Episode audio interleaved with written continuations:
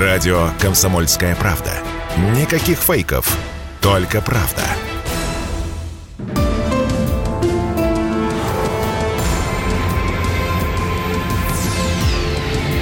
Авиапроисшествие.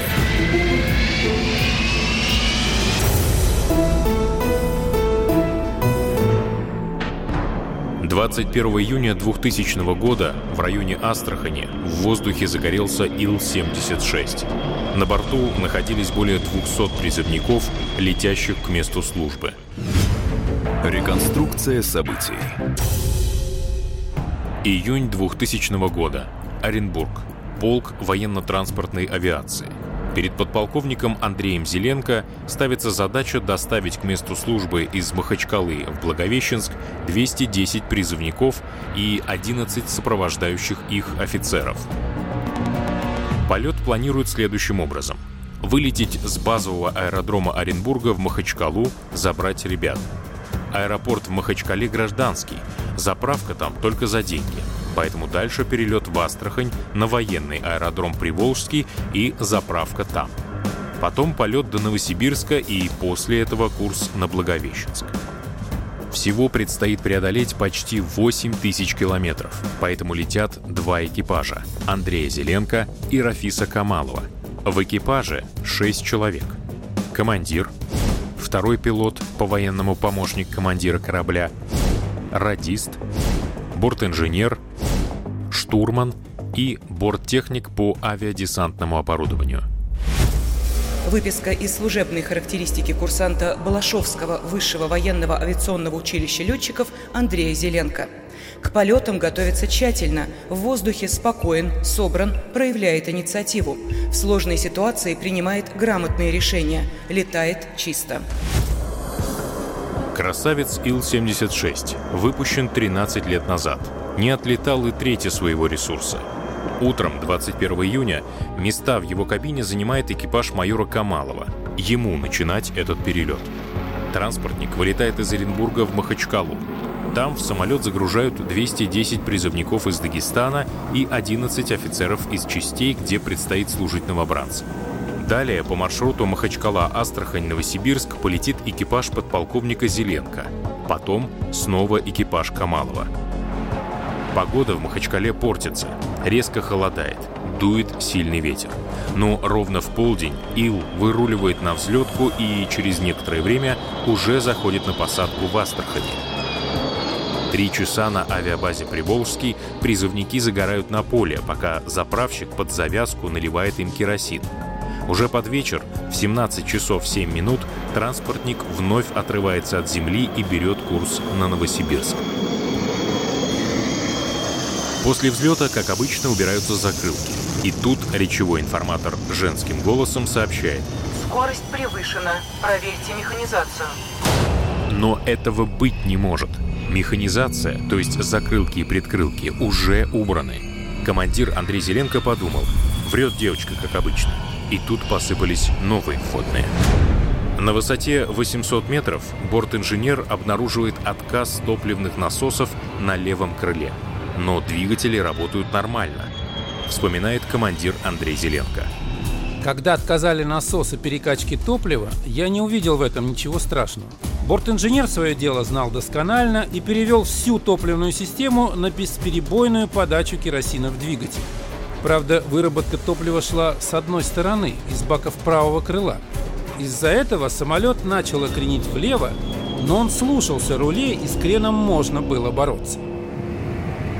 Высота полторы тысячи. База Оренбург по дороге.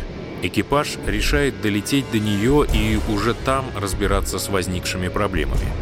Ситуация была не критической, и самолет продолжил полет. Но тут, словно по цепочке, начинается череда отказов, не предусмотренных даже аварийными инструкциями. Появляется тряска. По левому борту отказывает все электричество. Начинаются короткие замыкания. Выходит из строя одна сторона приборной панели. Надо срочно садиться. Диспетчер Андрей Горбачев предлагает возврат на аэродром вылета, Приволжский. До него 162 километра. Это 20 минут лета. И тут новый отказ выходит из строя первая гидросистема. Но экипаж все-таки добирается до аэродрома и готовится к посадке. Выпускаются закрылки. На левом крыле они не выходят, и самолет начинает кренить влево. Командир отклоняет штурвал вправо, но кренение продолжается. Вернуть закрылки в исходное положение. И самолет снова летит ровно. Но теперь нельзя снижать скорость. Придется садиться с повышенной, да еще и нагруженном самолете. Экипаж выпускает шасси, передняя нога не выходит. Ее выпускают с помощью аварийной системы. Из грузового отсека в иллюминатор видно, что горит левое крыло. У некоторых пассажиров не выдерживают нервы. Чтобы успокоить новобранцев, радисту, мастеру спорта по боксу Александру Горбунову приходится применить ненормативную лексику. Летчики знают, что на выход людей из горящего самолета надо будет затратить не более двух минут. Второй экипаж майора Камалова начинает готовить пассажиров к эвакуации. Еще в воздухе аварийные люки открываются и вылетают в бескрайнюю Приволжскую степь. У выходов становятся по два офицера. Распускаются аварийные канаты. Самолет на скорости 380 км в час вместо 240 несется к земле. Пониже, пониже! Реверс, ребят, реверс! Реверс, мужики, реверс! При посадке интерцепторы, которые прижимают самолет к земле, выпускаются только наполовину. Ил стремительно несется по полосе, роняя на шершавый бетон капли расплавленного крыла. Реверс на полную, тормоза максимально, но из-за большой массы и скорости самолет выкатывается за пределы короткой полосы. Подламываются передние шасси, Ил неуклюже падает на нос. Пропахав землю еще 400 метров, транспортник замирает в нелепой позе. В следующую секунду из всех четырех аварийных выходов начинают выпрыгивать пассажиры. Это за дело взялся экипаж майора Камалова. На эвакуацию уходит несколько минут. Андрей Зеленко выпрыгивает последним, и через три минуты раздается взрыв.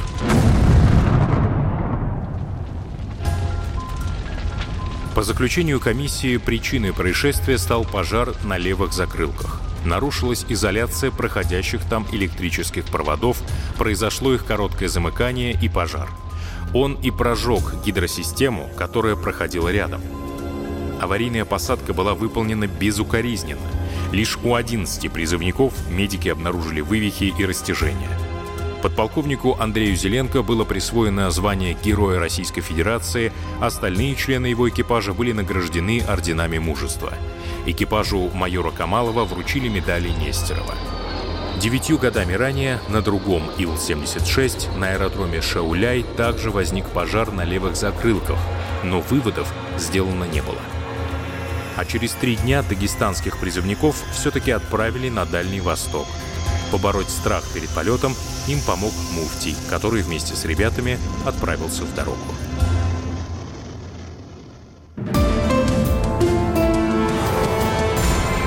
Авиапроисшествия.